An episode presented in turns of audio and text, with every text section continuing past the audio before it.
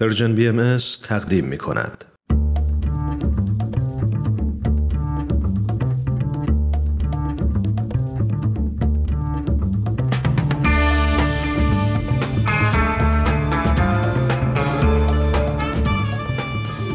شنوندگان عزیز رادیو پیام دوست سلام من سهیل مهاجری با آخرین قسمت از فصل چهارم مجموعه بسوی دنیای بهتر با شما هستم.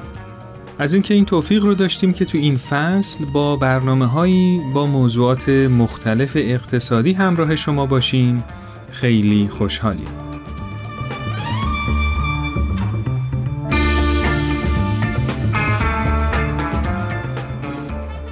و اما موضوع آخرین قسمت از این مجموعه اعتدال و میان روی در امر اقتصاده. با ما همراه باشید.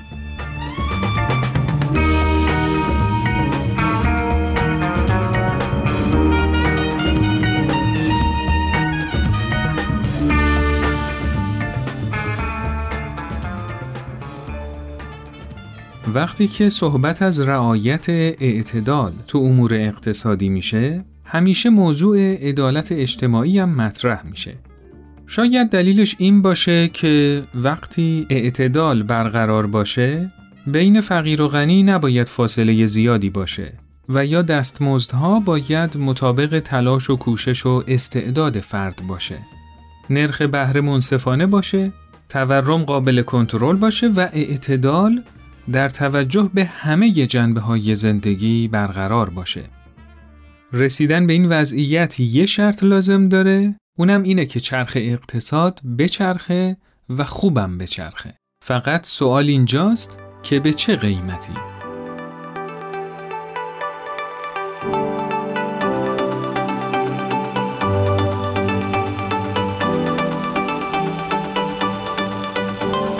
سلام ماریا هستم با گزارشگر این هفته در خدمت شما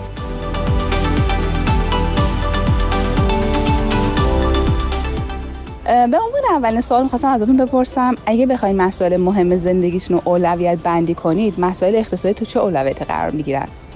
به نظر من مسائل انسان ها کلا نسبت به شرایطی که دارن تعریف و دسته بندی میشه. یک ممکنه مسائل اقتصادی اولویت زندگیش باشه یک ممکنه سلامتی باشه. برای من در حال حاضر مسائل اقتصادی اولویت نیست. اقتصاد مهم هست ولی سلامتی در اولویت اول قرار می‌گیره. اگه سلامت باشی مشکل اقتصادی پیش نمیاد. برای من طبیعتا اولویت اول رو داده. چون اگه اوضاع اقتصادی خوب باشه طبیعتا زندگیم خوب خوب و راحت تره و برعکسش اگر اوضاع اقتصادیم خوب نباشه زندگی خوب قسمت به قسمتش یه خود مشکل ساز میشه دیگه. اول از همه به نظر من حالا جدا از این که باید از لحاظ سلامتی هم روحی هم روانی مطمئن باشیم که اوکی هستیم مسئله مسکن هست که اولویت داره. مسائل اقتصادی خیلی مهمن اما مشکل اینه که نباید اولویت بندی کرد. یعنی همراستا با یک مسئله مهم دیگه باید قرار بگیره. از نظر من مسئله اقتصادی توی زندگی فردی هر کسی جزء مهمترین رکناست چون این مسئله می‌تونه تو خیلی از مسائل دیگه سهیم باشه. یعنی جزء پایه های هر برنامه ریزیه مرسی. فکر می‌کنین چجوری میشه اعتدال رو در ارتباط با مسائل اقتصادی برقرار کرد؟ اگه همه تو هر جایی که دارن کاری انجام میدن به فکر این باشن که اون درآمدی که کسب می‌کنن به کسی ضرر نرسونه فکر می‌کنن این موردی باشه که بتونه اعتدال رو برقرار بکنه. اینکه منافع شخصی رو فقط در نظر نگیریم و منافع عموم رو هم لحاظ کنیم. یعنی اون درآمدی که ما به دست میاریم چقدر به نفع ماست و چقدر ممکنه به ضرر دیگران باشه. بعد حالا با این نگاه با این دیدگاه باید ببینیم بازم احساس خوشبختی می‌تونیم بکنیم یا نه. اعتدال تو جامعه کنونی ما برقرار نخواهد شد به خاطری که ثروت به طرز ناعادلانه و خیلی غیر منصفانه تقسیم شده و ما شاید یه نقش خیلی کوچیکی بتونیم داشته باشیم مثل اینکه گران فروشی نکنیم یا کمکاری توی کارمون نکنیم ولی عملا نقش بزرگ نخواهیم داشت. به نظر من ما به خاطر زمینی بودنمون به ذات گرایش زیادی به مسائل مادی و اقتصادی داریم و نمی‌تونیم هم انکار کنیم این قضیه رو. این زیبایی های این دنیا انقدر زیاده که زورش خیلی زیاده برای ما. ما باید کاری بکنیم که اون روی سکه که مسائل روحانی و معنوی هست اون هم زیبایی های خودش رو نشون بده به ما. تا اینکه این توازن برقرار باشه. و الا صرفا به زور و یا به حرف این توازن برقرار نخواهد شد. پول در آوردن نباید به کسی دیگه آسیب رسونی کنه. اقتصاد نباید باعث از دست رفتن سلامتی ما باشه. بهترین اعتدال تو مسائل اقتصادی اینه که آدما فقط به کارشون فکر نکنن. یعنی خانواده و جامعه و هم خودشون در نظر بگیرن. حالا با همه این حرفا فکر می‌کنید در زندگیتون مسائل مالی و اقتصادی تعادل رو رعایت کردید؟ بله هیچ وقت بیشتر از درآمدمون خرج نکردیم. جز مواقع خیلی نادر مثل بیماری که پیش بینی نشده و در عمل انجام شده قرار می‌گیریم. سعی کردم که بتونم دست کس دیگه ای هم بگیرم و تو مسیری که حالا کسب درآمد می‌کنم حق کسی رو ضایع نکنم.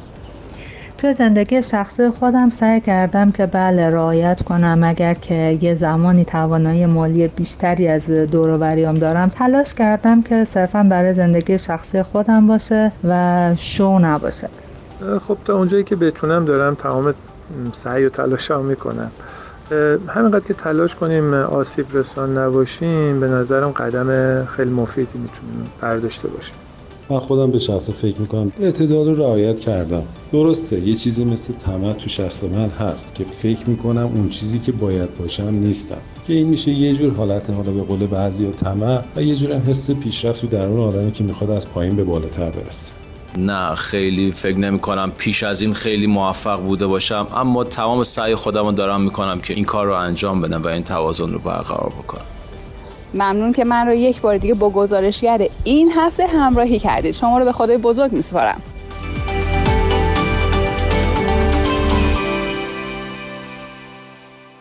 همچنان با مجموعه به سوی دنیای بهتر از Persian BMS در خدمت شما هستیم. تو این قسمت از برنامه با هم به صحبت‌های آقای دکتر هوشمند بدیعی، استاد دانشگاه، محقق، پژوهشگر و اقتصاددان گوش می‌کنیم.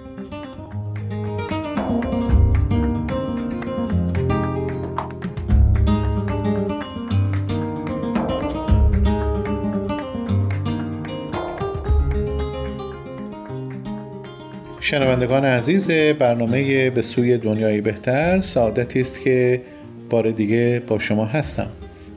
در چندین برنامه گذشته اشاره به موزلاتی شد که نه تنها در رابطه با اوضاع اقتصادی ایران بود بلکه درباره همه کشورهایی است که اقتصادی شبیه ایران رو دارند. از جمله بیکاری، تورم، چالش ها در سرمایه گذاری، نقش دولت، موضوع فساد اقتصادی و مسائلی مانند مصرف و مصرفگرایی. در این برنامه اشاره به اصلی می شود که شاید حلال همه این موزلات باشه و اون اصل اخلاقی و معنوی و اقتصادی اعتدال هست. اعتدال دارای مفاهیم مهمی در تخصیص منابع طبیعی و اقتصادی در بازار کار داره.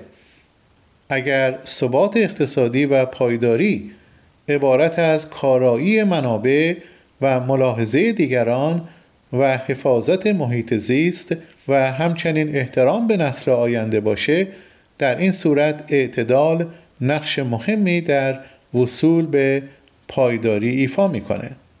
اعتدال بر کلیه قسمت های بازار از جمله سبک زندگی و ابعاد امور تجاری و توسعه اون تاثیر می‌گذاره.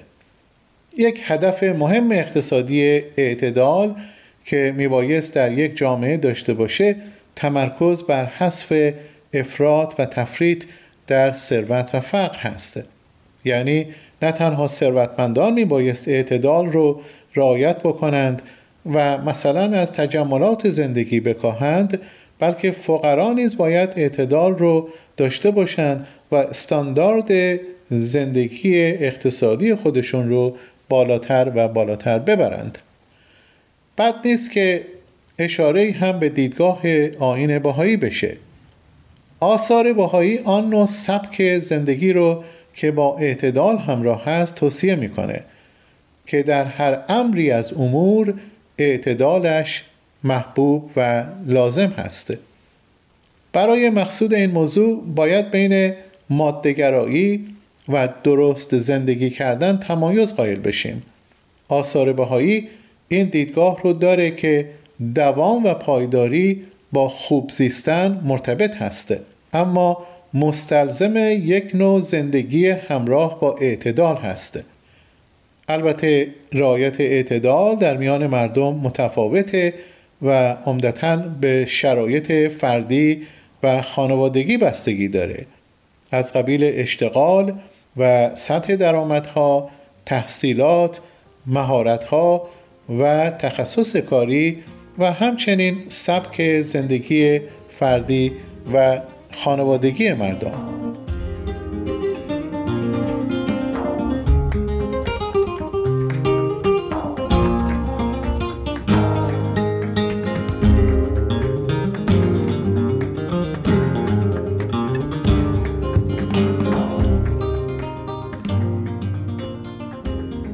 اجرای اعتدال در جمعی امور زندگی دارای پیامدهای مثبت و خوبی است که بد نیست به چند تای اون اشاره بشه از همه مهمتر این که نابرابری رو در کل جامعه کاهش میده و از این طریق باعث رفاه و سعادت و خوشبختی بیشتر مردم می شود. دیگه اینکه وقتی اجناس به طور معتدلانه تولید و مصرف بشوند محیط زیست بهتر محافظه میشه. همچنین اعتدال در جمعی امور زندگی یعنی اثرات خوب روی سلامتی جسمی و روحی افراد. و اعتدال در خرج کردن تأثیر مثبت در پسنداز هم داره که نتیجه اون داشتن یک زندگی با کیفیت خوب در دوران سالمندی هست. لذا اعتدال فواید بسیاری داره و اقتصاد و بازار رو از یک حالت آشفتگی و بیثباتی و حتی ورشکستگی می‌تونه نجات بده. یکی از اثرات مهم دیگر که از طریق اجرای اعتدال صورت می‌گیره عبارت از کاهش فقر هست. آخرین آماری که در دست داریم نشون میده که 80 درصد از منابع کره زمین در اختیار فقط 20 درصد از مردم جهان هست. و دیگه اینکه تعداد میلیاردرها سالانه در حال افزایش هستند. با اجرای اعتدال منابع کره زمین به طور عادلانه تری بین مردم و خانواده ها تقسیم میشه و باعث کاهش فقر و به خصوص فقر مطلق خواهد شد. در آثار بهایی مسئولیت مراقبت از فقرا به اقنیا سپرده شده. مثلا شارع آین بهایی حضرت بهاءالله خطاب به ثروتمندان میفرمایند ای اقنیای ارز فقرا امانت منند در میان شما. پس امانت مرا درست حفظ نمایید و به راحت نفس خود تمام نپردازید. در این عبارت ثروتمندان هدایت شدند که به مراقبت از فقرا بپردازند. مراقبت از فقرا مستلزم میزان زیادی فداکاری و ایثار مادی و همچنین داشتن قنای روحانی هست. مطلب دیگری که باید توجه داشت این است که کمک اقنیا به فقرا یک مسئله است و از بین بردن فقر در کل جامعه یک مسئله دیگری است.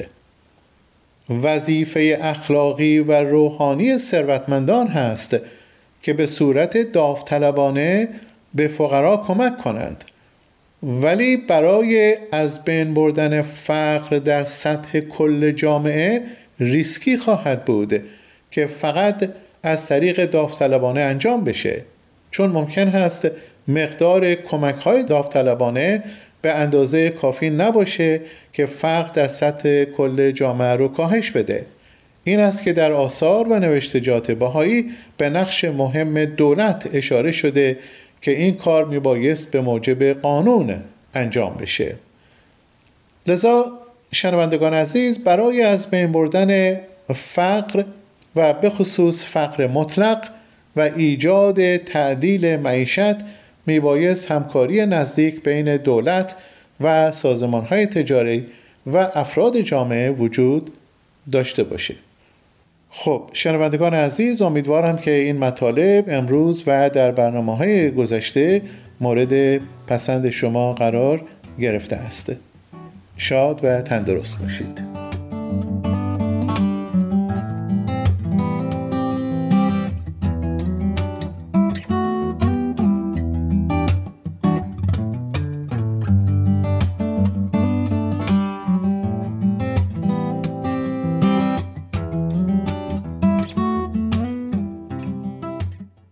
خب همراهان عزیز تو این بخش از برنامه همراه دینا هستیم.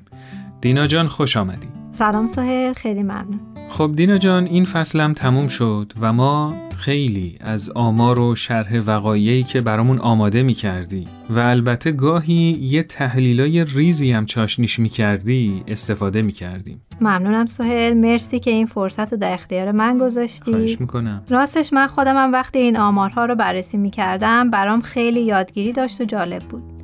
موضوع قسمت آخرم که گفتی در رابطه با اعتداله برام خیلی جالب شد. خوب. چون در طول تمام این جلسات همش فکر می‌کردم که موضوعات اقتصادی اونقدر پیچیدگی دارن که باید همه جانبه بهشون نگاه کرد و نمیشه خیلی راحت براشون نسخه پیچید. و یا خیلی راحت گفت که فلان گروه یا حزب فلان کار رو کردن و اگه نمی‌کردن همه چی گل و بلبل بود. یا اینکه هر مکتب و نظریه‌ای برای مسائل اقتصادی نقاط ضعف و قدرتی دارند که قابل بررسیه و نمیشه دل سپرده یه مکتب خاص اقتصادی شد و چشم و گوش بسته بدون تفکر انتقادی چشمها رو بست و پیش رفت. فکر می کنم این همه جانب نگری خودش یه نوع اعتدال. نکات جالبیه. اما در رابطه با خود اعتدال در اقتصاد مطلب کوتاهی و در ارتباط با دوران اعتدال بزرگ که از اواسط دهه 80 میلادی تا بحران اقتصادی 2007 رو در بر می‌گیره خدمتتون بگم. بله بله حتما. این دوره دوره‌ای بوده که رشد نرخ تورم به خصوص تو آمریکا پایین بوده. ولی در عین حال رشد اقتصادی وجود داشته. حالا چرا بهش میگن دوره اعتدال؟ به خاطر همین داستان تورم. خب بعد از جنگ جهانی دوم که اقتصاد رشد می‌کنه، همیشه تورم هم با نرخ‌های بالا وجود داشته که خود این تورم باعث رکود می‌شده و اقتصادها همیشه شاهد دوران رکود و رونق بودن. اما تو این دوره به خاطر سیاست های مالی که تو امریکا اتخاذ میشه شرایط فرق می‌کنه.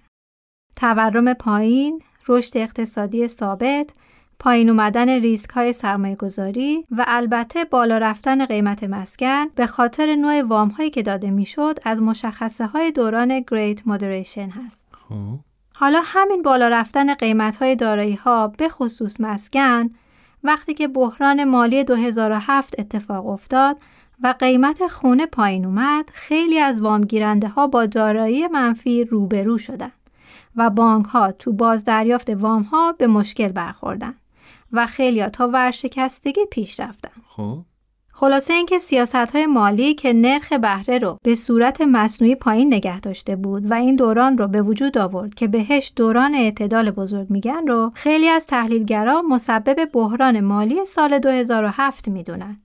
و اینکه بعضی از تحلیلگرای دیگه معتقدن که تو این دوران شکاف اقتصادی بزرگتر شد. منظورم از این همه داستان گفتن اینه که اگه تو اقتصاد به دنبال اعتدال هستیم شاید بهتر باشه این اعتدال رو تو رویکردهای مهم به مسائل اقتصادی دنبال کنیم. و همونطور که تو قسمتهای قبلی هم اشاره شد تو فرهنگ مصرفمون باید به اعتدال برسیم. درست. خلاصه اینکه حتی توجه به موضوع مهمی مثل اعتدال هم باید همه جانبه باشه. و اگه این چند جانبه نگری بهش توجه نشه در نهایت بعد از چند دهه مشکلات از یه جایی بالاخره بیرون می‌زنن. بله. مرسی دینا جان. واقعا تو این مدت خیلی از حضورت و مطالبی که برامون آماده کردی استفاده کردیم. خواهش می‌کنم تا یه فرصت دیگه که بتونم در خدمتتون باشم شما و مخاطبین عزیزتون رو به خدای بزرگ میسپارم. موفق باشی. خدا نگهدار.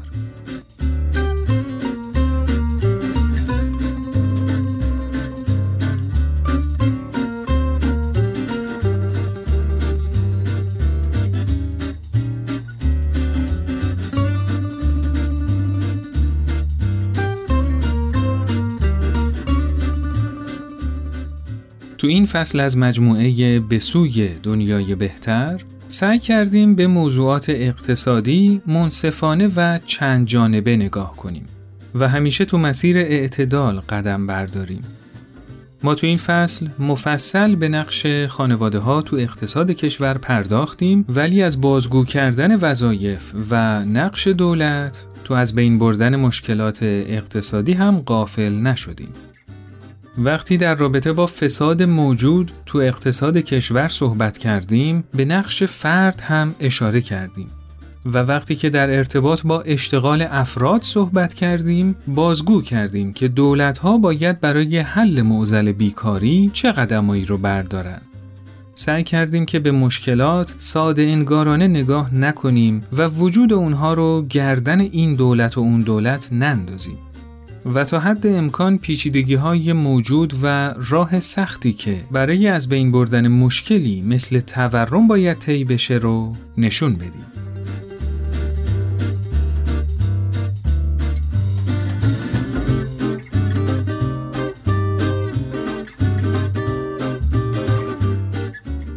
اونچه که بیشتر از هر چیزی سعی کردیم رعایت کنیم این بود که تو بررسی مسائل اقتصادی وامدار مکتب و نظریه به خصوصی نباشیم و در حد توان موضوعات مطرح شده تو دیدگاه های های مختلف اقتصادی رو بررسی کنیم. سعی کردیم تو این سیلاب مشکلات اقتصادی که ازش صحبت کردیم چراغ امید و زنده نگه داریم و همیشه این نکته رو مد نظر داشتیم که اقدام مناسب من و شما اگه با آگاهی و نیت خالص صورت بگیره می‌تونه تأثیرات شگرفی رو تو آینده خانواده، کشورمون و دنیا بذاره. تأثیراتی که شاید قدم به قدم صورت بگیره و تحولات یه شبه رو به همراه نداشته باشه. اما سرعتش هم اونقدری هست که ما متوجه پیشرفت و اصلاح امور بشیم و امیدوارتر از قبل اقدامی رو دنبال کنیم که موجب پیشرفت خودمون و جامعهمون میشه.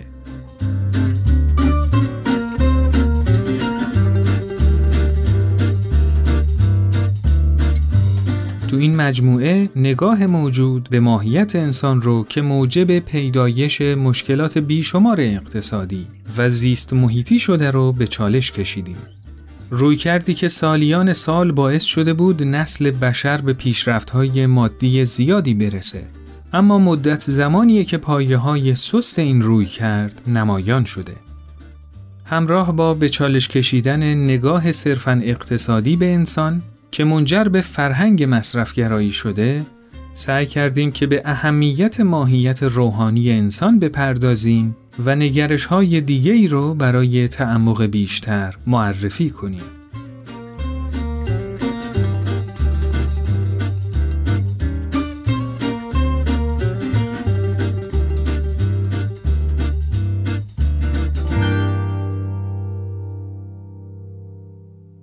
امیدواریم که مجموعه تلاشمون تو این فصل از مجموعه به سوی دنیای بهتر مورد توجه شما قرار گرفته باشه و برای رسیدن به دنیایی بهتر قدمی مؤثر برداشته باشیم. مثل همیشه مشتاق شنیدن نظرات شما همراهان عزیز هستیم. شما می‌تونید با شماره تلفن 201 240 560 2414 در تلگرام و واتساپ و همینطور آیدی at sign Persian BMS در تلگرام با ما در ارتباط باشید و نظرات و پیشنهادات خودتون رو برامون بفرستید. و اینکه می‌تونید این برنامه و تمام برنامه های Persian BMS رو در اپلیکیشن های پادکست‌خوان بشنوید و دنبال کنید. به هر برنامه نظر دلخواهتون رو بدید و اگه از برنامه ها خوشتون اومد برای دوستای خودتون ارسال کنید. من سهیل مهاجری هستم و تا فرصتی دیگه شما رو به خدای بزرگ میسپارم. خداوند یار و نگهدارتون.